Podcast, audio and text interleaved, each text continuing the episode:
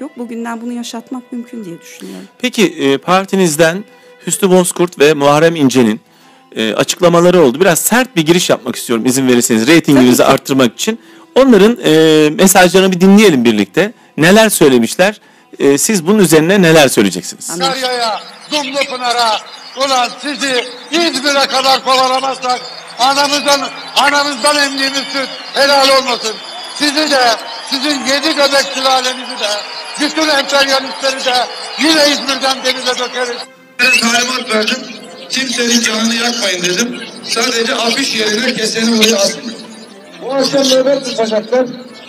Bakalım kim kesiyorsa onları onu bulacağız bu akşam merak etmeyin. Şimdi Hüsnü Bozkurt diyor ki e, evetçilerle ilgili iddia böyle. E, doğru böyle olmasa bile algı da böyle bu arada. Onu düzeltelim Evetçileri, evetçileri İzmir'den denize dökeceğiz diyor. Diğer taraftan Muharrem İnce afişler kesilmiş. O afişleri keseni asın diyor. Ee, şimdi bir kere bu siyasi dilin yumuşaması ihtiyacı. Evet. Siyasi dilin ayrıştıran değil, sorunları tespit eden, sorunlara çare üreten bir dile erişmesi ihtiyacı çok aşikar. Ee, biz de genel kampanya stratejimizin önemli bir parçası bu oldu başından beri. Sayın Genel Başkanımızın da biz yöneticilerin de e, Cumhuriyet Halk Partisi'nin genel stratejisi bu mesele bir siyasi parti meselesi olmadığı gibi Evet. bu meselenin esas özü zaten toplumun yeniden bir arada yaşadığı, yeniden demokratik bir biçimde farklı görüşleri konuşabildiği bir zemine taşınmasıydı. Ee, bu yüzden hani bu sert dillerin e, hiçbir açıdan kabul edilemediğini, kabul edilmemesi gerektiğini ben de düşünüyorum. Öte yandan burada yaşadığımız sıkıntı tam da sizin dediğiniz gibi bir algı ve bu algıyı sürekli besleyen bir siyasi kampanya. Ee, yani Şimdi burada- aslında mesela ben dikkatlice dinlediğimde afişleri keseni, pankartları Evet. keseni boynundan asın Demiyor. demiyor aslında. Demiyor. Hatta başında da diyor ki şiddet içermeden Aynen diyor öyle. yapın diyor. Bir e, aslında böyle bir yumuşak tarafı var ama dedim ya doğrular mı önemli, algı mı önemli? Biz bazı Ama insanlar doğru şö- üzerinden konuşarak algıyı yaratmak da her birimizin tabii sorumluluğu. ki tabii ki yani biz şöyle de anlayabiliriz bunu. Afişleri asanları boynundan asıp öldürün. Ama öyle olmadığını söylersek buradan o Evet. zaman doğru işi yapmış oluruz. Dolayısıyla bu soru şu açıdan çok kıymetli. Orada söylenenler asla karşı tarafa, karşı görüşe, farklı görüşe bir sertlik, bir fiziksel şiddet değil. Ve Hüsnü Bozkurt'un da söylediği biliyorsunuz eğer bir cümle ile bakarsanız denize dökmek diye gözüküyor ama denize dökmekten kastettiği zamanında ülkeyi, bağımsızlığına dair verdiği mücadele esnasında bölüp parçalamak isteyen emperyalist güçlere karşı 100 yıl önce bizim hep beraber kazandığımız mücadeleye atıfla söylenmiş bir şey. Şimdi eğer bizler bu anlamlarının dışına cümleleri taşırsak o zaman yanlış algının yerleşmesine de imkan yaratmış Şimdi oluruz. hayır tarafında olan e, cephe de demiyorum. Geçen bir televizyon programında O izledim. değil. Cephe hoş değil. Hayır tarafında olan bir e, önemli bir isim olarak böyle bir zamanda bu açıklamaların e, gereği var mı? Size zarar vermiyor mu bu? CHP'ye zarar vermiyor mu? Hayır e, tarafına zarar vermiyor mu bu tür açıklamalar? Şimdi bana sorarsanız Türkiye'ye esas zararı veren böyle cımbızlayarak cümleler üzerinden siyasetçiler tarafından bunların sürekli köpürtülüp esas gündem yerine bunların tartışılmasına siyasetçilerin kendilerinin de yol açması. Yani bu dile karşı olduğumu söylüyorum ben. Zaten benim kullandığım bir dil değil. Ama bu dili kullanmış olan arkadaşlarımız da bunu kimseye zarar vermek adına değil, kimseyi tehdit etmek adına yapmamışlar. Ama oradan cımbızlayıp eğer bu fikre karşı olanlar bunu bir imkan olarak kullanıp kendi siyasetlerini anlatmak yerine burada yapılmış hatalar üzerinden algı operasyonlarıyla siyaset yapmaya başlarlarsa o zaman işte bizim zaten sıkıntısını çektiğimiz ayrıştıran, kutuplaştıran siyasete bu sefer bu algıyı pekiştirmek için malzeme eden iktidar anlayışı da bence destek vermiş olur. Oysa bizler her birimiz insanız. Her birimizin söylediği 10 cümle içerisinden bir kelimesinde oradan cımbızlandığı takdirde hata çıkması ihtimali vardır. Ama birbirimize anlayışlı davrandığımız sürece ve içerikle tartışma zeminini yarattığımız sürece Türkiye zaten ortak bir biçimde, ortak akılla her konuda doğru yolu bulacaktır. Demokrasinin özü de bu. Burada hemfikir olmadığımız cümleler olur. O cümleleri tartışırız. Ama o cümleler üzerinden suçlayıcı ve algı yaratıcı bir siyaset ortaya çıktığı zaman birleştiren, sorunu tartışan, esas meseleyi, anayasayı konuşan bir siyasetten birbirimizi suçlayan bir siyasete evriliyoruz. Hiç ihtiyacımız yok diye düşünüyorum. Evet sevgili kralcılar, e, CHP Genel Başkan Yardımcısı, Parti Sözcüsü, İzmir Milletvekili Sayın Selin e, Sayek Böke ile e, şu anda konuşuyoruz. Radyoda dinleyenler için e, bunu zaman zaman hatırlatmam gerekiyor. Şimdi biz günlerdir neden evet diyorsunuz, neden hayır diyorsunuz diye vatandaşa soruyoruz. Size net olarak şunu sormak istiyorum. Ee, PKK sözcüsü e, çıktı dedi ki eğer evet çıkarsa e, örgütümüz mahvolur. Yanarız, biteriz, tükeniriz. Dolayısıyla evet çıkmaması için bir kampanya başlattı PKK. Diğer taraftan diğer taraftan Almanya ve Hollanda doğrudur, yanlıştır. Ama algı şöyle milletimizde. Almanya ve Hollanda'da özellikle Hollanda'da e, hayır kampanyaları yapılıyor. Evet'e karşı büyük bir e, kampanya var. Eğer Almanya ve Hollanda bunu yapıyorsa, diğer taraftan Türkiye'nin 50 yıldır e, başının belası olan PKK eğer hayır kampanyası yapıyorsa, e, diğer taraftan FETÖ hayır kampanyası yapıyorsa, yani Türkiye'nin en büyük düşmanları, şer güçler hayır diyorsa, bazı vatandaşımız diyor ki, bu şer güçler hayırın yanındaysa ben evetin yanındayım. Şimdi bizler hayatımıza dair karar verirken başkalarının verdiği karara göre değil, bize faydası olup olmadığına göre kendimizin vicdanıyla, aklıyla baş başa kalıp değerlendirmesi sonucunda karar veririz. Yani ben çocuklarıma e, hani ben havuç ye dediğim zaman bana karşı duydukları evet. sevgi sebebiyle bunu kabul edenler belki tanımadıkları biri onlara ya havuç ye gözün için sağlıklı olur dediğinde tanımadığı için reaksiyon gösteriyorsa o zaman çocuğum kendi adına yanlış karar vermiş olur. Şimdi burada da aynı şey var. Birincisi bu mesele bir Türkiye'nin geleceği meselesi ise dinlememiz gereken önce bu toplumun şeffaf, katılımcı, demokratik güçleridir. Terör örgütleri değildir. Biz niye terör örgütlerinin ifadeleri ve sözleri üzerinden bir siyasi tartışma yapıyoruz? Benim muhatabım terör örgütleri değil. Benim muhatabım ben siyasetçi olduğum için diğer siyasi partilerdir. Ama bu mesele bir siyasi partinin iktidarı meselesi olmadığı için de benim burada muhatabım 80 milyonun birlikte kuracağı geleceğe dair benim bu değişiklikte okuduğum gerçeklerdir ve o gerçeklere dair öngörülerimdir. Ama efendim e, tekrar altını çizmek istiyorum. Doğrular çok önemli ama dünyayı algılar yönetiyor. İnsanlar neyi nasıl anladılarsa öyle e, reaksiyon gösteriyorlar. Bir tarafta PKK diye bir illet var. Terör örgütü. Evet hepimizin ve kurtulmak o da, istediği bir o illet da gerçekten. hayırın yanında. Diyor ki evet çıkarsa biteriz diyor.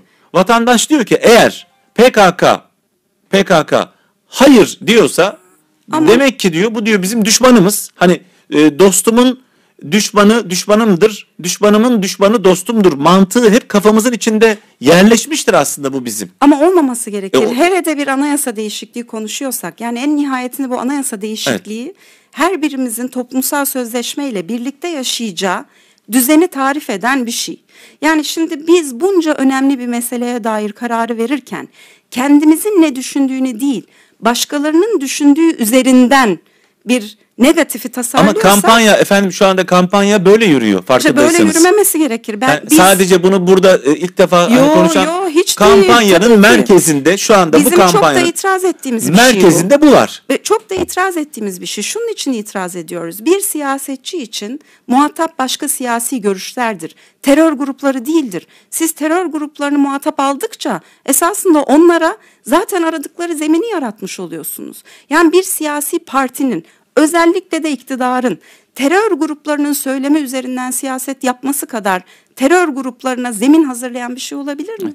Bugün bizim tartışmamız gereken eğer burada AKP varsa işte AK Parti, MHP, CHP her partinin kendisinin bu anayasa değişikliğinden ne anladığını anlatması gerekir.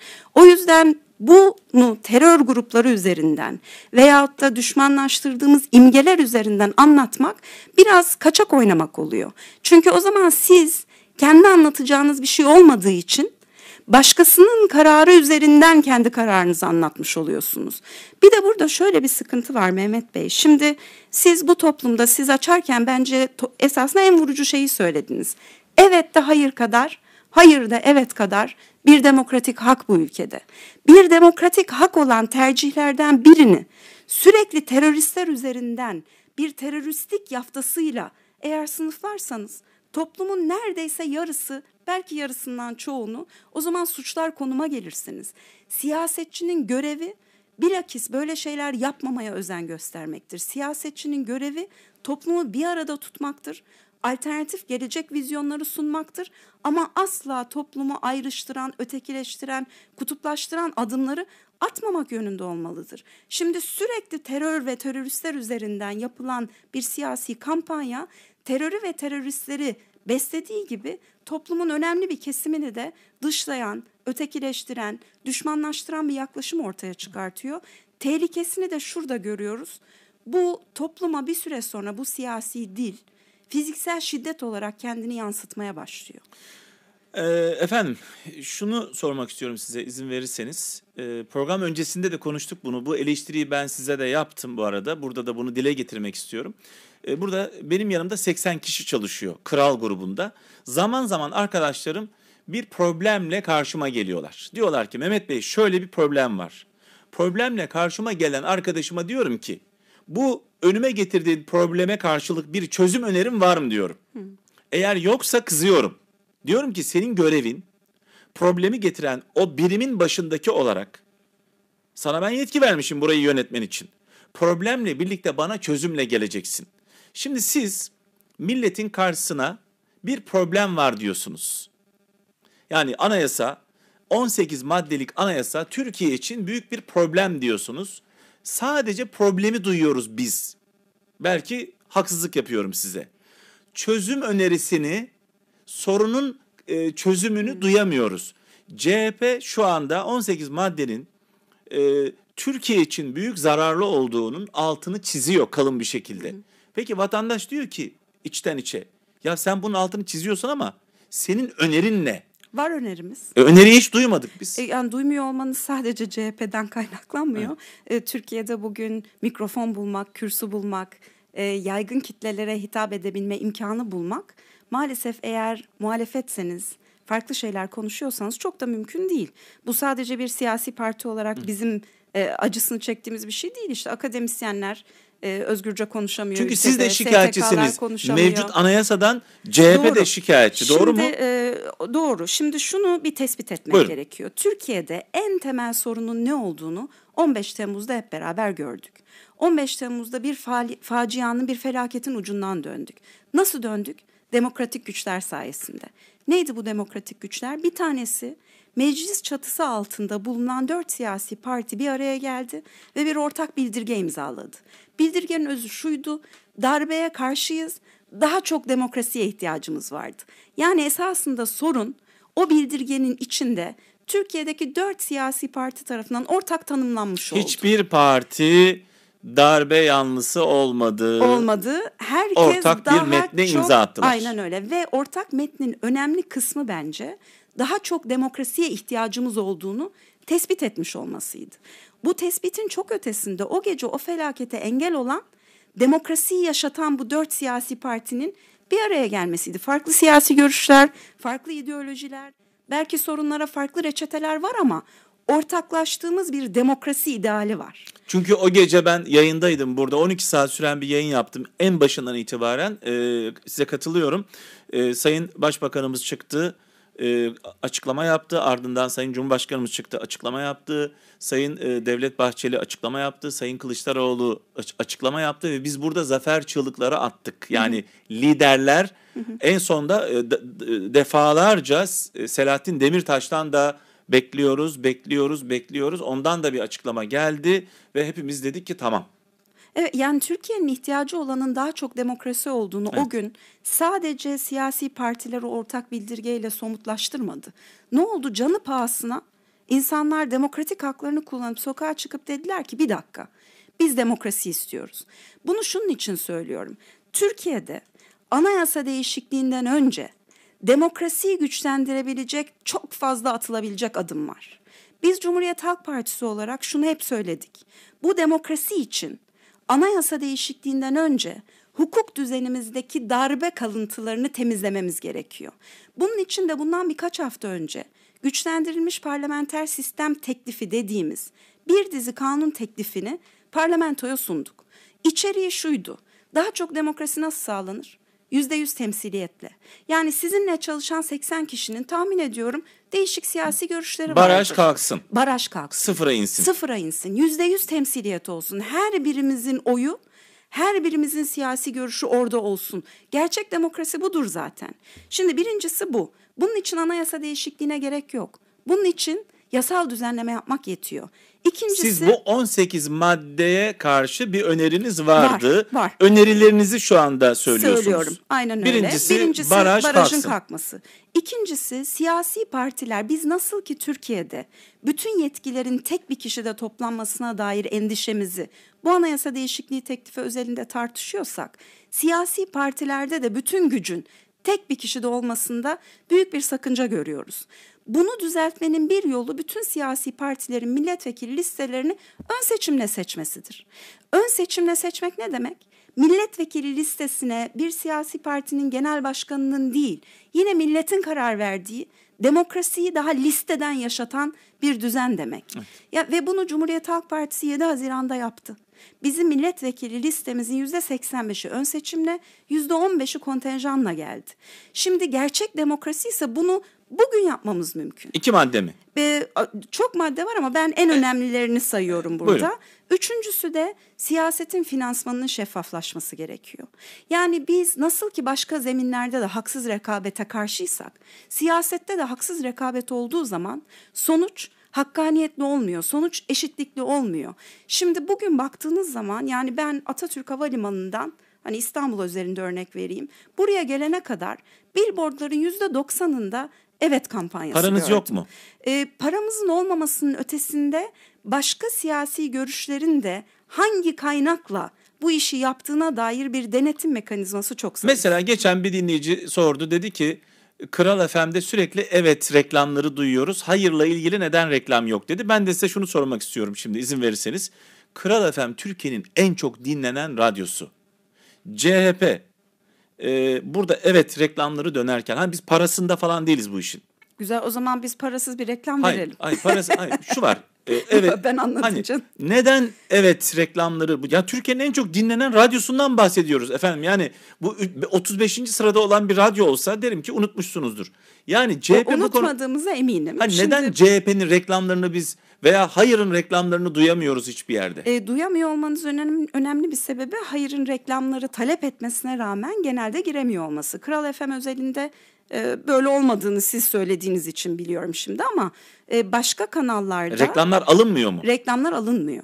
E, dolayısıyla burada büyük bir imkansızlıkla ben sabah bir yerde şunu söyledim. E, evet kampanyası için devlet çalışıyor, hayır kampanyası için halk, millet çalışıyor. Çünkü devletin sağladığı imkanlarla bugün tamamen evet kampanyası yürüyor. Dün Adana'dan Adana Valiliği'nin damgasının olduğu bir evet broşürü geldi. Şimdi o, olamaz böyle bir şey. O valilik bizim de valiliğimiz. Ben hayır demesi denmesi gerektiğini düşünüyorum ama benim de valiliğim orası. Ben de bu cumhuriyetin bir vatandaşıyım. Benim gibi milyonlar var burada. Evet. Yani devlet imkanlarına Üç karşı dediniz. e, üç dedim yani e, tam da bu yüzden siyasetin finansmanının e, kaynaklarının şeffaflaşması gerekiyor. Bu üç olduğu takdirde bile bunun dışında çok madde var ama her birine girmeye gerek yok. Bu üçü bile olsa Türkiye'de demokrasi bugünden çok güçlenip her birimizin dahil olduğu bir düzen kurmak daha kolay olur. Şimdi efendim siz deseniz ki ben Kral FM'in hiçbir şeyini beğenmiyorum deseniz ben sizinle oturup hiçbir şeyi tartışmam. Çünkü siz Kral FM'in tamamına karşısınız. Veya Aman öyle değilim ha, yanlış Yok, Şu anlamasın. anlamda söylüyorum yani. şimdi biz CHP'den şunu bekliyorduk. Bekliyor vatandaş. 18 madde var. Ya bu 18 madde içinde inceledik. Ee, beş tanesi mükemmel. Tamam. Altına biz de imzamızı atıyoruz. E, Dört tanesi biraz tartışmaya açık. Geri kalanını kabul etmiyoruz. Bu ülkenin zararına. Siz 18 maddenin tamamına karşısınız. Hiç mi bir tane bile orada e, Türkiye'nin hayrına bir tane bile bir şey yok mu? Şimdi e, iki ayrı şey söyleyeceğim burada. Aynı yere gelecek ama. E, bir tanesi biz evet veya hayır oyu kullandığımızda bütününe dair bir tercih ortaya koyacağız. Yani e, işte iki maddesine evet dedim, 16 maddesine hayır dedim veyahut da 17'sine Yok, evet halkın önüne gelmeden şey önce yok. belki savaş verebilirdiniz. Şimdi e, e, bunların hepsi verildi. E, dolayısıyla bütününü oyladığımız gerçeği üzerinden bir anlatı yapmak gerekiyor. Bir diğer mesele de şu. Peki içinde var mı? İçinde var mı Türkiye'nin hayrına olan size Mesela göre? ilk madde değil mi? İlk madde ne diyor? E, yargı bağımsız ve tarafsız olmalı. Bunun altına imza atıyorsunuz. Buna itiraz edebilir mi kimse? 80 milyon da itiraz etmez. CHP birinci maddenin altına imza atıyor. Ama neye itirazım var? Birkaç madde geçiyor ve karşımıza şu çıkıyor. Ee, Cumhurbaşkanı koltuğuna oturacak kadın veya erkek kim olduğu önemli değil. Kim oturursa diyor Cumhurbaşkanlığı koltuğuna bugünkü HSYK o günkü HSK'nın yani adını değiştiriyorlar. 13 üyesinin altısını Cumhurbaşkanı atar diyor. Geri kalan yedisini de o Cumhurbaşkanının partisinin genel başkanı olarak milletvekili listesini yazdığı, aynı seçimde seçime girdiği, dolayısıyla onun partisinin çoğunlukta olacağı meclis seçer diyor. Yani HSK'nın, hakimlerin, savcıların, yüksek kurulunun çoğunu Cumhurbaşkanı atar Peki bir şey diyor. soracağım efendim. O zaman bağımsız olabilir mi? 2019'da 2019'da Cumhurbaşkanlığı koltuğuna oturan kişi bir anda hakimlerin ve savcıların tamamını e, görevden alıp hepsinin yerine yenilerini mi alacak? Ee, bu zaman alacak ama fark etmez. Önemli olan burada bir prensip. Yani bu imkan ortaya çıkmış oluyor. Yani şimdi yarın hangi siyasi görüşün, hangi anlayışın Türkiye'de ağır basacağını kestirmek Peki buna mümkün değil. bu bir problem olarak ortaya koyuyorsunuz. Bu- Problemi şu. buna bir çözüm öneriniz var mı? Ee, Şöyle olsa daha iyi olur dediğiniz. Tabii yargıyı bağımsız kılmanın tek yolu var. O da yargıdaki seçimleri ve tercihleri, atamaları siyasetin yapmamasını sağlamaktır. Yani burada eğer Anayasa Mahkemesi'nden 15 üyenin 12'sini Cumhurbaşkanlığı koltuğunda oturan tek bir kişi atıyorsa, HSK'nın 6 üyesini Cumhurbaşkanlığı koltuğunda oturan tek bir kişi atıyorsa, siyaset doğrudan yargının içine girmiş demektir. Buna engel olmanın tek yolu var. Yargının kendi tercihlerini yapabilmesini sağlamak, siyasetin de belli denge denetlemelere imkan vererek Ama müdahil bir olmasını şey soracağım sağlamak. size. Hep bu böyle kısır bir döngü içinde dolaşıp duruyor. Biz bunu hep yaşıyoruz Türkiye'de. Vural Savaş'ın bir e, sözü kulağımda çınlıyor şu anda. Diyor ki Tayyip Erdoğan ülkenin başına gelmesin diye elimizden geleni yaptık diyor. Bir ifadesinde. O yıllarda Tayyip Erdoğan ülkenin bu yargının başındaki adamlardan bir tanesi. Ülkenin başına gelmesin diye elimizden geleni ardımıza koymadık diyor. Şimdi o zaman Cumhurbaşkanı atamıyordu bu yargıçları. Sonra e, yargının neredeyse büyük bölümünü FETÖ ele geçirdi. O zaman da Cumhurbaşkanı hani tek adam bunları atamadı. Yargı kendi haline bıraktık. Ha, ama kendi haline bırak. bırakmadık çok da. E, ne oldu peki? Çünkü bir e, bir yapının bütün yargıyı ele geçirmesine imkan verecek yasal bir değişiklik yaptık. Anayasa değişikliği Ama ondan yaparak. önce de Vural Savaş Şimdi Bu e, Vural Savaş'ın bu açıklamasını hatırlıyor şimdi musunuz? şunu yapabiliriz. Yani biz 93 yıllık Cumhuriyet tarihinin hepsine dair bir değerlendirme yapıp burada birçok eksik bulabiliriz. Var yani yani benim katılacağım çok eksik çıkacaktır. Ama geçmişte var olan hatalar üzerinden e, bugünü tartışmak doğru değil. Bugün karşımıza gelen bu teklifin yaratacağı sıkıntıyı çözelim. Ha, geçmişte de bir şeyler yaşandı yani bu Aa, ülkede. Tabii şunu söylemiyorum ama yani bugünkünü bugün yanlış yapılmasına engel olalım da geriye dönelim demedim zaten. Dönmeyelim bilakis ileriye gidelim. Yani biz neyin yanlış olduğunu biliyoruz.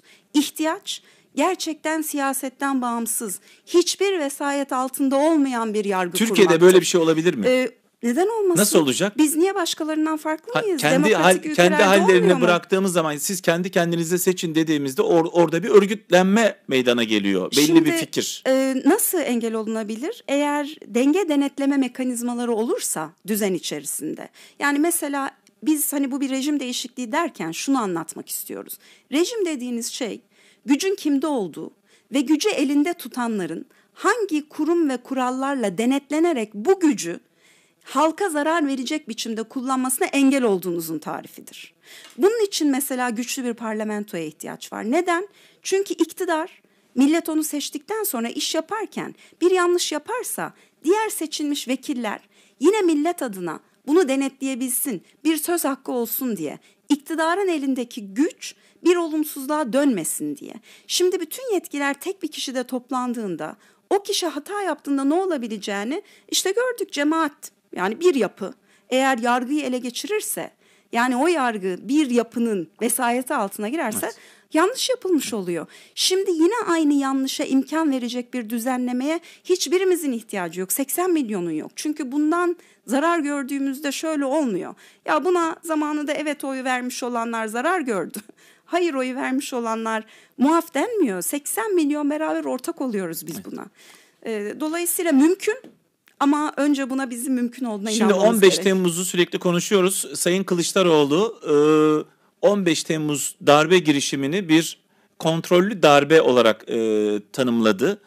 Kontrollü darbe deyince şöyle algıladı insanlar. Yine algıdan yola çıkarak hı hı. işte herkesin haberi vardı. Tayyip Erdoğan'ın haberi vardı. Başbakanın haberi vardı. Herkesin haberi vardı. Engel olabilirlerdi ama olmadılar. Kontrol ederek e, darbeyi önlediler. E, bunu nasıl e, açıklayacaksınız? Bu kontrollü darbe lafı Türkiye'de ciddi bir ses getirdi. E, şimdi 15 Temmuz'da yaşadığımız bu felaketten sonra Türkiye'nin çok hızlı demokrasiye ihtiyacı olduğu tespiti kadar çok hızla hukuk karşısında böyle bir felaketi Türkiye yaşatmış olanların evet. cezasını alması üzerine hakkaniyetli bir süreçten geçmesi talebi de o demokrasi kadar önemliydi. Biz bu talebi ortaya koyduğumuzda şunu da söyledik. Hemen bu parlamento, bu demokrasiyi sahiplenmiş olan parlamento hemen araştırsın. Nasıl oldu da Türkiye böyle bir girişimle karşı karşıya kaldı? Çünkü ancak araştırırsak, nerede hata olduğunu çıkartırsak bir daha karşımıza sorun gelmez. Bir daha darbenin olmamasının tek yolu bunu araştırmak. Şimdi bu araştırma komisyonu kuruldu mu mecliste? Kuruldu. Ama ne hikmetse bu araştırma komisyonu hem hakkaniyetli bir biçimde işlemedi hem de komisyon raporunu erteledi. Erteledi referandum sonrası yayınlamak üzere kimseyle paylaşmadı. Şimdi bu yani burada şöyle bir sıkıntı ve e, iç sıkışıklığı ortaya çıkıyor. Ya hepimizi etkilemiş olan bir darbe var. Bunu hepimizi temsil ediyor olan meclis araştırmış ama nedense araştırma bitti denmesine rağmen kamuoyuyla bilgiler paylaşılıyor. Elinizde bilgi var mı Elimizde sizin? keşke bilgi olsa ama biz muhalefet partisiyiz. Çünkü şöyle diyorsunuz yani e, e, Vaylok kullananlarla ilgili e, CHP'nin elinde bilgi olduğu e, izlenimi de var. E, siya, siyasi tarafı, siyasi ayağı, darbenin siyasi ayağı ile ilgili sürekli eleştiriler yapılıyor. Elimizde bir liste olmasına gerek yok. Şunu biliyoruz ama hepimiz biliyoruz. Yine 80 milyon biliyor. Bakın baklavacıdan FETÖ'cü çıktıysa, futbolcudan FETÖ'cü çıktıysa, e, bir bankada hesabı olduğu için e, yani bir esnaftan FETÖ'cü çıktıysa, çocuğunu bir dershaneye gönderdiği için bir anneden FETÖ'cü çıktıysa o zaman FETÖ'yü bunca devletin içine yerleştirmiş olan siyasette de çıkmaması düşünülemez. Yani bizim elimizde bir liste olmasına gerek yok. Zaten vicdanımız ve aklımız bize söylüyor. Tespitiniz değil de kanaatiniz böyle. E, evet ama bir istihbari bilgi bizde Hı. değil ki. Ben devletin yönetimi keşke Peki, bende olsa. Peki bu kontrollü darbeyi tam, tam e, bu söylemi tam an, öğrenemedim Şunu sizden. Şunu ifade etmeye evet. çalışıyorum. Yani siyasetin kendisi e, bu işin parçası olmasa gizlemeye çalışmaz. Yani bu raporlar çok hızlı paylaşılır o zaman. Çünkü hepimizin üzerinden atması gereken bir felaket de o gece. Yani bununla hesaplaşıp kapatıp normalleşmemiz gerekirken eğer siyaset özellikle de iktidar bunun ortaya çıkması yönünde bir engel teşkil etmeye başlıyorsa o zaman işte bu soruları sorma hakkı doğuyor bize. Bu soruları sorma hakkı da iki sebeple doğdu. Bir tanesi bu araştırma komisyonunun sonucunun hala kamuoyuyla paylaşılmamış olması, siyasi iktidarın tercihiyle paylaşılmamış olması. İkincisi de ya bunca her yere yayıldığı ortaya çıkmış bir terör örgütünün siyasi ayağını bütün istihbarat bilgileri ellerinde olmasına rağmen, bütün güvenlik güçleri ellerinde olmasına rağmen, bütün hukuk düzeni ellerinde olmasına rağmen eğer ortaya çıkarmıyorsa bir siyasi iktidar o zaman bize de muhalefet olarak buna dair soru sorma hakkı 80 milyon için kaybettiğimiz şehitler için, gaziler için bize bir yük olarak, bir ödev olarak gelmiş oluyor. Bizim de esasında sorduğumuz tam da bu soru. Şimdi e, günlerdir evet diyenleri ve hayır diyenleri yayına alıyorum. Onlardan bir özet yaptık. e, önce evet diyenleri e, sizinle paylaşacağım. E, sürekli söylüyorum doğrular çok önemli ama dünyayı ve Türkiye'yi algı yönetiyor. İnsanlar neyi ne kadar anladılarsa ona göre refleks veriyorlar. E, dolayısıyla burada evet diyenler, burada hayır diyenler sandığa gidip kararlarını verecekler. Siz ne kadar anlatırsanız anlatın insanlar neyi anladılarsa öyle e, Onun için tepki. daha çok anlatmamız evet. gerek. e, o zaman bir evet'i dinleyelim mi? Anlaştık. Sonrasında da Dinleyelim. hayırı, hayırı isterseniz hayırcıları da dinleriz. Tamam. Evet diyorum çünkü güçlü bir Türkiye istiyorum. IMF'yi unuttu Türkiye. Daha 10 yıl öncesine, 15 yıl öncesine kadar IMF'den adamlar geldi. Şunun kanunu değiştiremezsin, bunu yapamazsın. Maaşlar bu kadar olacak. Onlarla yönetiliyorduk. Adı Cumhurbaşkanıydı, adı Başbakandı ama vasıfları yoktu. O yüzden evet diyorum. Çünkü hep birazdan ses alınca olmuyor mu? Ya düşünsenize Şimdi mecliste tamam dört parti olsun da iyi güzel. Tamam ben buna karşı değilim. Ama hiçbir şekilde olumlu olmuyor. Kavgalar oluyor, gürültü oluyor.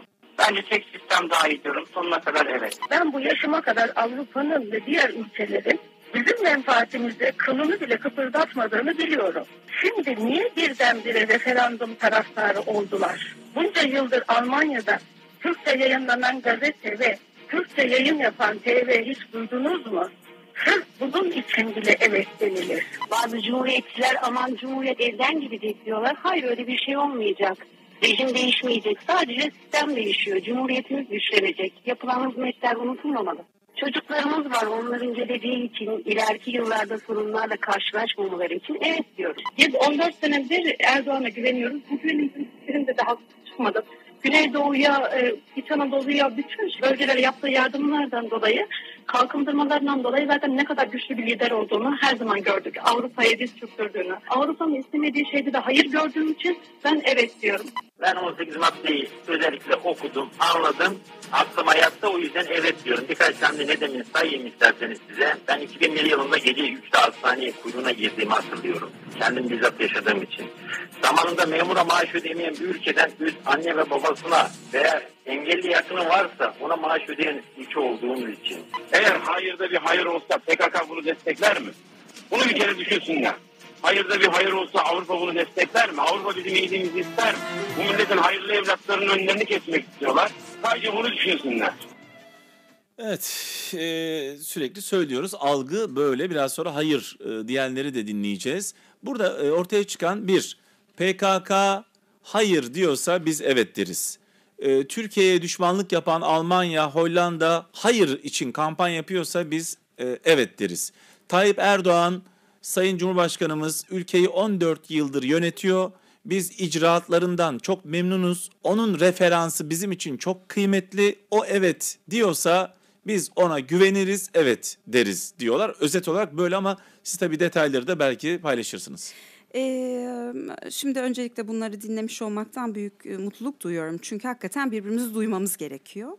Ee, bir kere şunu bir anımsatarak başlayalım. Bu sandıkta biz bir iktidar oylaması yapmıyoruz. Bu sandıkta bugünkü Cumhurbaşkanımıza dair bir oylama, onu ne kadar beğendiğimize dair bir değerlendirme de yapmıyoruz. Ama öyle.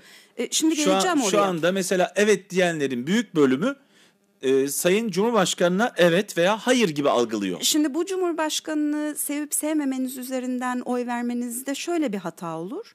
E, bundan 10 yıl sonra e, yani belki de bu Sayın Cumhurbaşkanımız olmayacak başka bir başkanlık olacak. Ama önemli olan o koltuğa kim otursa bu yetkilerin esasında hepimiz için zarar çıkartacağı gerçeği. Yani onun için biz yolları, köprüleri, hastaneleri oylamıyoruz. Biz gelecekte Türkiye'de farklı siyasi görüşler, farklı görüşlerini rahatlıkla konuşabilsin mi? 80 milyon kardeşçe birlikte yaşayabilsin mi? Fiilen iki buçuk yıldır yaşıyor olduğumuz ekonomik sıkıntıları aşmamız mümkün olacak mı sorusuna Peki, yanıt bir şey arıyoruz. soracağım ee, size çok e, ilginç bir soru olacak.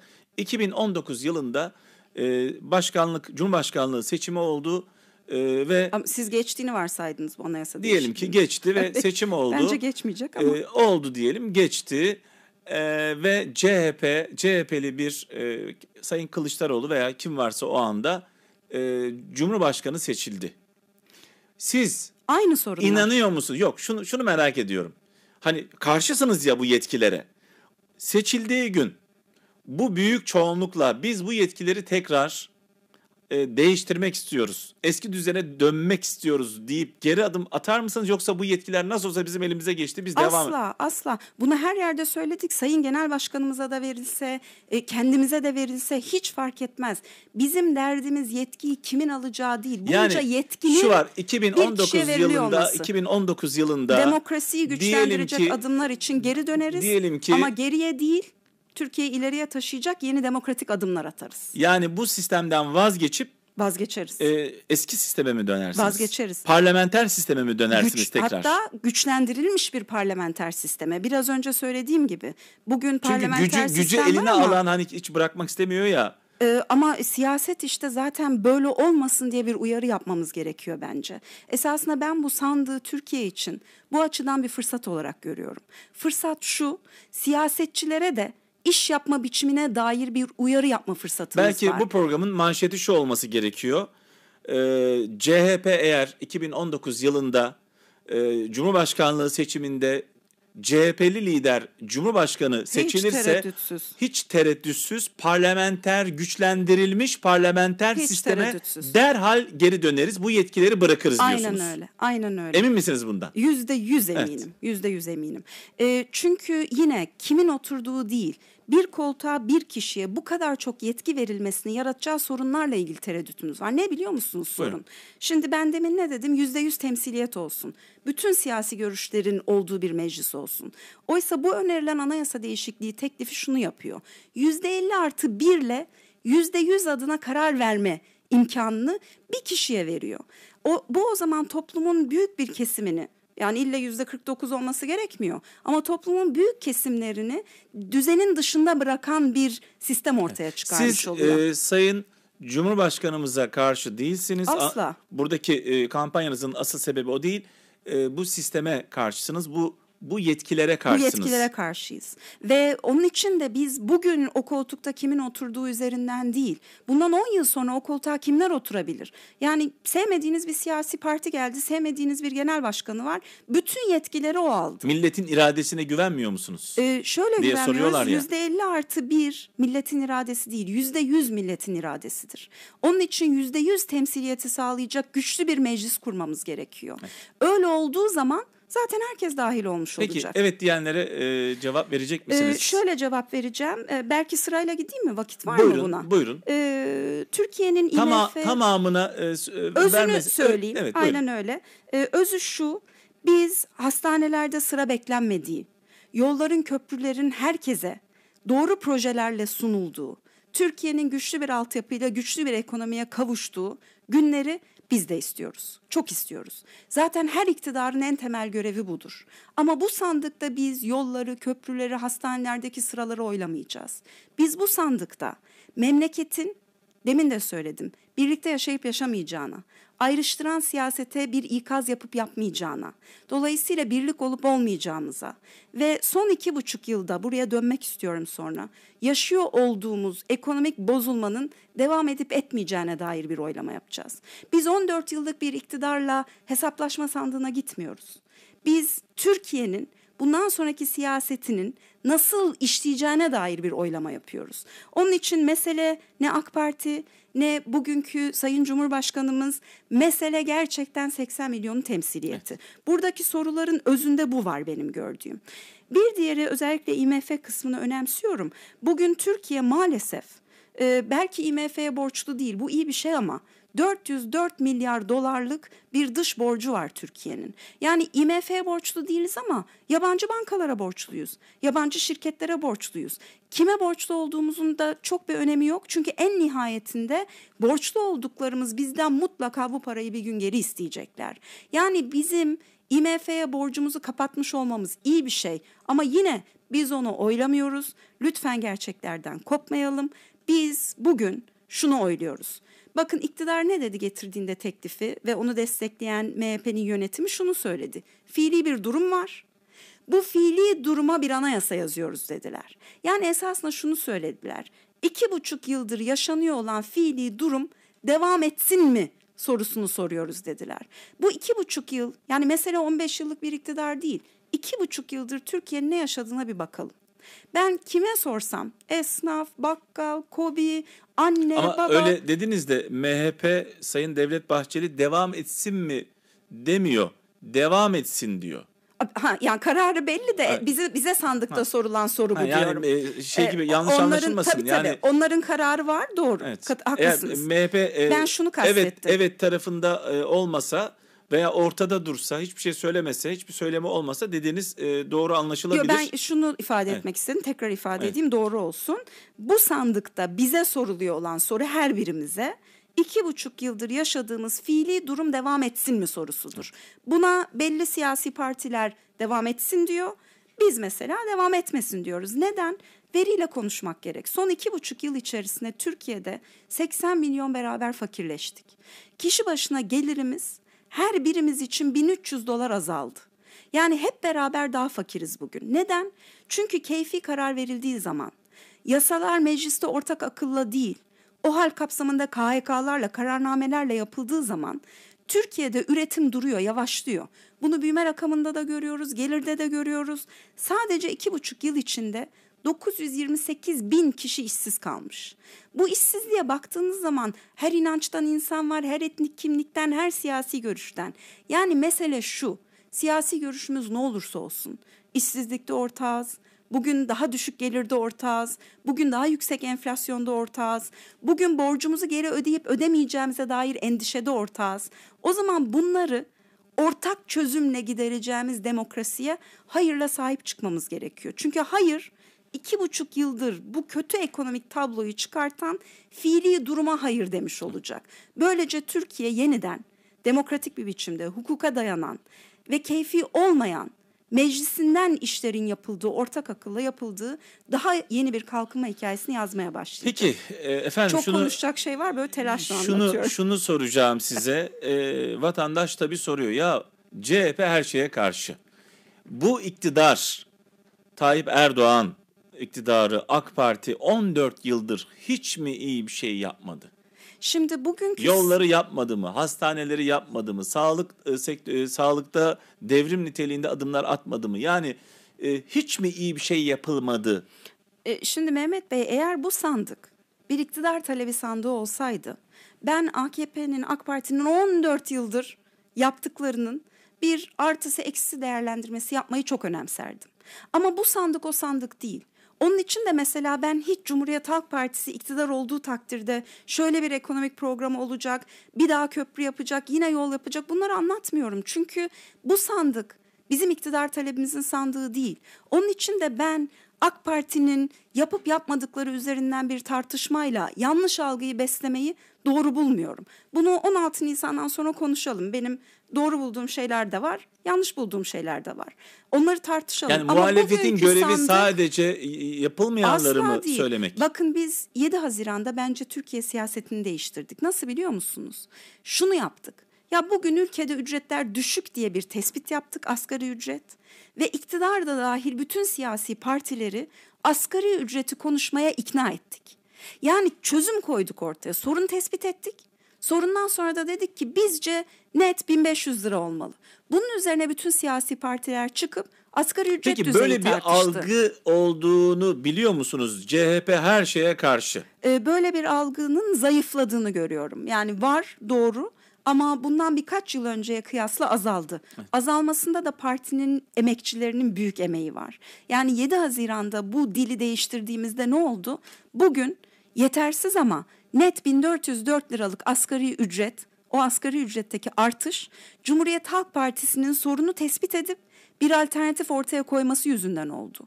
Taşeron işçilerin sorunlarını dile getirip biz son vereceğiz dediğimiz için o mesele siyasi bir mesele haline geldi.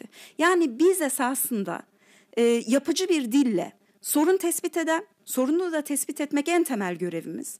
Bunda iktidarın sorumluluğu varsa eleştirmek de en temel görevimiz. Sonuçta bir siyasetçinin yapması gereken bu.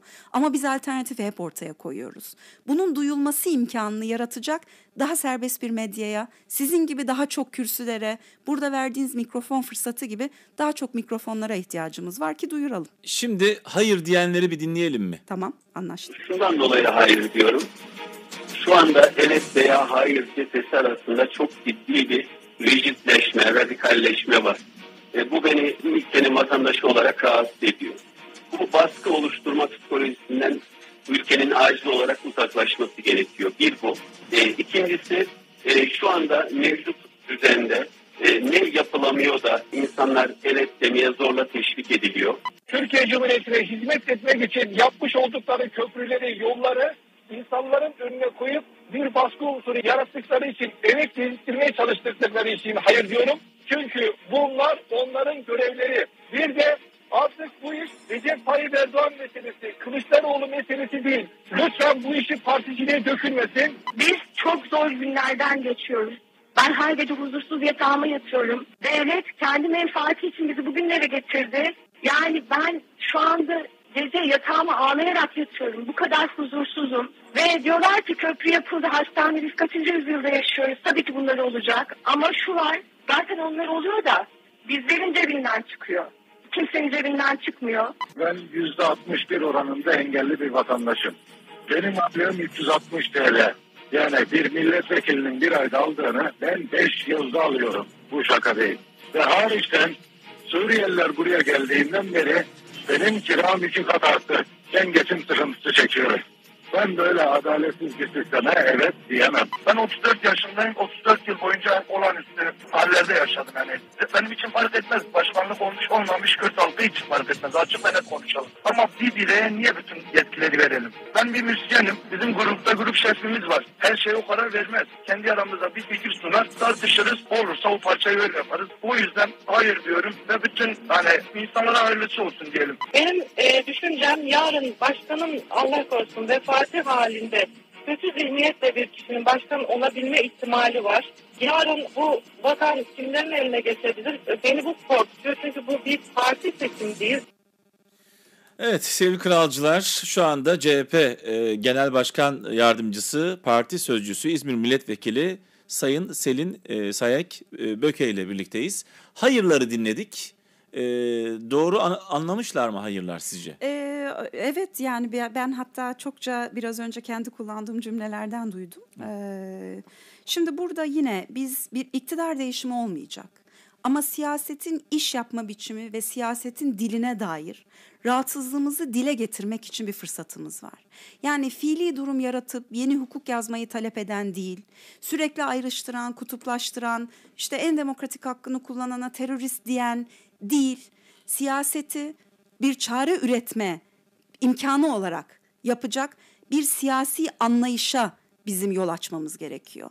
İktidar değişmeyecek ama siyasetin iş yapma biçimine bir evetle veya bir hayırla değişim yaratmamız mümkün. Hayır, bugünkü ayrıştıran dile itiraz etme fırsatıdır.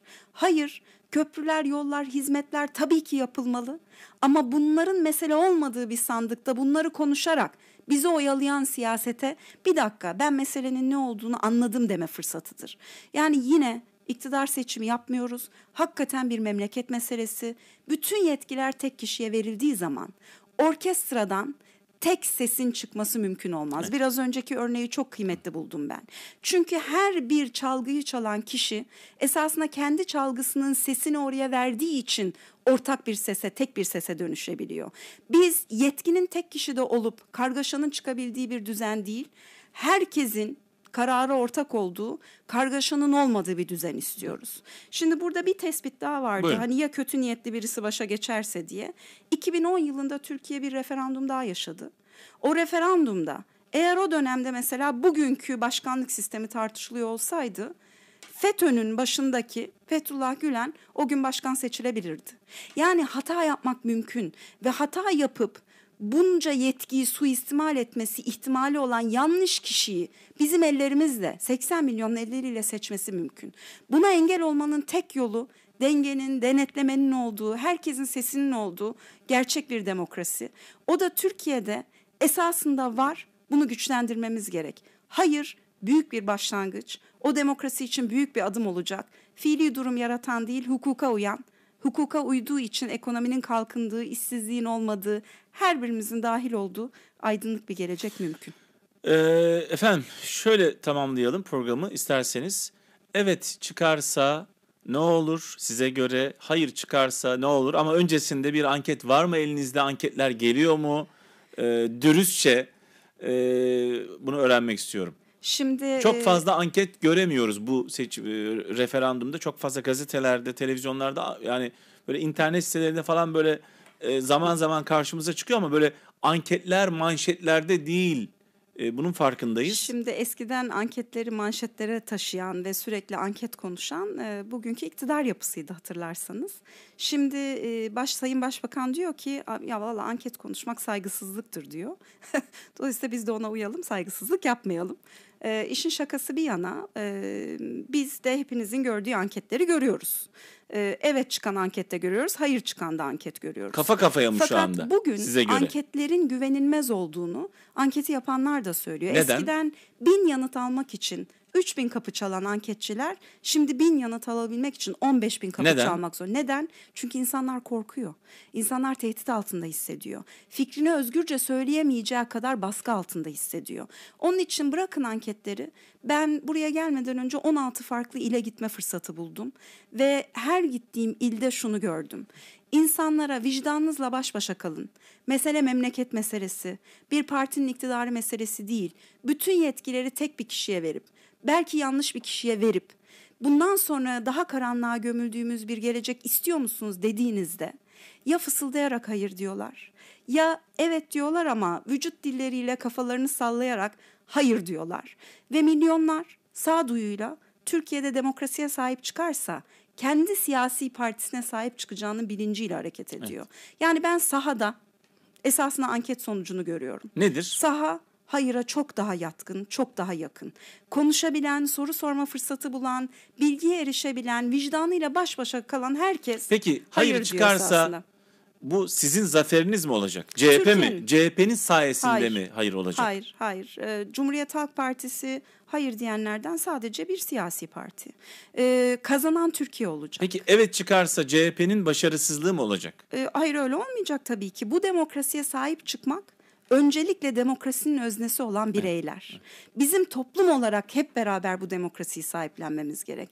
Ben her yerde şunu söylüyorum. Demokrasi sadece siyasi partilere bırakılmayacak kadar kıymetli. Kıymetini biz bundan birkaç hafta önce gördük. Bir yasa teklifi gelmişti hatırlarsınız. Cinsel tacizde bulunmuş olanların evlendikleri takdirde affedilmeleri yönünde. Ne oldu? Orada demokrasi sayesinde esasında bu yasa geri çekildi. Neydi? Birincisi o gece parlamentoda Cumhuriyet Halk Partisi'nin vekilleri bütün demokratik haklarını kullanıp yasanın o geceye geçmesine engel oldular. Tabii AK Parti'den de bu konuda Burada- çok tepkiler Ha, vardı. ama şimdi burada kalsaydı eğer toplum demokrasinin gerçek öznesi bireyler kendi sözlerini söylemeseydi tahmin ediyorum ki AK Parti bunu biraz daha değiştirip geri getirirdi. Ama o dört günlük süre içinde toplum bunu tartıştı. Türkiye'de bütün siyasi görüşlerden kadınlar sokağa çıktılar ve istemiyoruz bu yasayı dediler. Çünkü şunu yapmış olduk biz. Demokrasinin temsiliyetini sağlayan meclisteki partiler işini yaptı ama sadece onlar işini yapsa eksik kalıyordu. Toplum demokrasinin öznesinin kendisi olduğunu, bunu istemediğini demokratik haklarını kullanarak söyledi. Bu sandıkta da işte bu demokrasiye aynı şekilde sahip çıkmamız gerektiğini Peki bir hayal kuralım e, sizinle. 17 e, Nisan'ı düşünelim. E, referandumdan bir gün sonrayı hayal edelim. Evet çıkarsa ne olur? Hayır çıkarsa ne olur size göre? Valla yine burada uyanacağız. Yine biz biz olarak uyanacağız. E, Ben kendi adıma söyleyeyim. E, hayır çıkacağına e, çok kuvvetle ve gönülden inandığım için ben evet çıkarsa ne olacak senaryosunu kafamda çok oynatmıyorum açıkçası. E, hayır çıkarsa büyük bir başlangıcın büyük bir adımı atılmış olacak. O başlangıç ne olacak? Fiili durum yaratmayın, lütfen hukuka uyun, ayrıştırmayın, birleştirin diyen, siyasete iş yapma biçimini değiştir diyen demokrasiyi sahiplenmiş bir sonuç çıkacak Türkiye'de. Büyük bir nefes almış olacağız. Bütün sorunlar bir günde bitmiş olacak mı? Hayır. Ama bu sorunları demokratik bir biçimde çözeceğimize dair bir nefes almış olacağız. Böyle olmadığı takdirde korkarım ki bugünkü o hal kalıcı kılınmış olacak. Her şey daha zor olacak ama benim hayal ettiğimi gerçekleştirmek için vereceğim siyasi mücadelede bir değişiklik Evet olmayacak. ilgili bir şey söylemeyeceksiniz Söylemeyeceğim. kadarıyla. Biz yine demokrasi için mücadele edeceğiz. O zaman şöyle diyelim. e, geçtiğimiz haftalarda e, Sayın e, Mehmet Şimşek'e konuk aldım. Başbakan Yardımcımızı konuk aldım. Bu hafta siz konuksunuz. Sevgili Kralcılar CHP Ekonomiden Sorumlu Genel Başkan Yardımcısı ve Parti Sözcüsü İzmir Milletvekilimiz Sayın Selin Sayek e, Böke hanımefendi şu anda karşımızda. Biz her akşam eşit sayıda evete ve hayıra yer verdik. Sanıyorum pazartesi gününden itibaren seçim yasaklarından dolayı bunu yapamayacağız. E, referandum gibi, mini referandum gibi algılandığını öğrendik. Dolayısıyla bugün son kez e, yapacağız. Belki biraz sonra eğer yapabilirsek belki de yapmayacağız. Çünkü sizinle zaten e, konuşmuş olduk. Yani e, şunu yapmaya çalıştık. Türkiye'nin en çok dinlenen radyosu olduğumuz için bir sorumluluğumuz var. Bize evet diyenler de dinliyor, hayır diyenler de dinliyor. Dolayısıyla biz herkesin radyosuyuz. E, kimseye akıl vermeye çalışmadık. Sadece bilgilendirmeye çalıştık. E, şu noktada akıl vermeye çalıştım. Sayın e, Mehmet Şimşek'le de bunu konuştuğumuzda o da altını e, imzasını attı. Dedim ki öncelikle 18 maddeyi herkes bir incelesin. Çok doğru. Detaylı bir şekilde. Çok doğru. İnceleyemeyebiliyoruz. Yani anlamıyoruz. Tamam çok doğru. O Hukuki zaman bir dil. evet'i savunanları, hayırı savunanları biz çünkü okumaktan çok dinlemeyi seviyoruz. Maalesef doğru. Evet'i savunanları ve hayırı savunanları Dinleyelim. ön yargısız dinleyelim. Bence de. E, hep söylediğimiz bir şey var. Bu bir genel seçim değil. Anayasamız değişiyor. Dolayısıyla buna bu noktadan bakalım. Lütfen. E, kul sıkıştığı noktada, kul kararsız kaldığı noktada Yüce Allah vicdan yoluyla bizim yolumuzu açar. Dolayısıyla inceledikten sonra, anladıktan sonra olayı vicdanımızın sesine kulak verelim. Çünkü o sandıkta, e, o kabinde sadece Allah ve biz olacağız. Kimse olmayacak. Oyumuzu kullanacağız. Vicdanımızın sesine kulak verelim. Şunu da unutmayalım. Evet diyenler de, hayır diyenler de bu ülkenin bireyleri, bu ailenin parçası. Hepimiz ellerimizi açıp daha güçlü, daha mutlu, daha güzel bir Türkiye için dua ediyoruz. Oylarımız bizi ayırsa da hayallerimiz ve dualarımız bizi birleştiriyor. Bunun altına imza atıyor musunuz siz de? Atıyorum. Ortak olduğumuz bir cumhuriyet, ortak olduğumuz bir demokrasi var. Kralcıları kralcı yapan şey esasında bir şeye ortak olma heyecanı. On yıllarca hem de. Şimdi işte o bir şeye ortak olma heyecanına sahip çıkmak için bir fırsat var. Birbirimizi dinleyelim, kalbimizi dinleyelim ve lütfen partizanca değil, hakikaten dinleyip vicdanımızla baş başa kalarak oy kullanalım. Ben öyle olduğu takdirde Türkiye'nin milyonlarının demokrasiye sahip çıkacağına hiç şüphe duymuyorum. Ve diyoruz ki Türkiye kazansın. Ee, Doğru. konuk olduğunuz için, burada olduğunuz için çok e, teşekkür ediyoruz. Ben teşekkür ediyorum. Ee, inşallah önümüzdeki günlerde Sayın e, Genel Başkanımızı da Sayın Kılıçdaroğlu'nu da konuk edeceğiz. Kendisinden sözünü aldık. Sayın Başbakanımızı konuk edeceğiz. Harika. Ee, bunu da kralcılarımızla paylaşalım. Belki finali öyle yapacağız. Ee, Türkiye kazansın diyelim. Sizi bir türküyle karşıladık. Bir türküyle Ne güzel. uğurluyoruz. İnşallah Ee, sevgili anneannemin Şu an gençler çıkar. Facebook'ta. e, Başka nerede yayındayız? YouTube'da, Instagram'da artık nereden Oh, yayın harika. yapacağımızı şu, gö- şu gördüğünüz aparatla Facebook, Bütün dünyaya YouTube ulaştık. ve Instagram'da canlı yayındayız. Özellikle gençler şu anda bizi takip ediyorlar. Harika. Ee, buradan onlara bir mesajınız var mı? Vallahi gençler demokrasinize sahip çıkın, özgürlüğünüze sahip çıkın. Bu topluma ortak olun. Sizi yok sayan değil, sizi dahil eden bir yarına hep beraber güçlü Türkiye için ortak olalım. Hepinize sonsuz sevgi, sonsuz saygılarımı sunuyorum. Sizlerle bir Türkiye hayali kurmaya devam etmek istiyorum. Türkiye kazansın. Türkiye kazansın.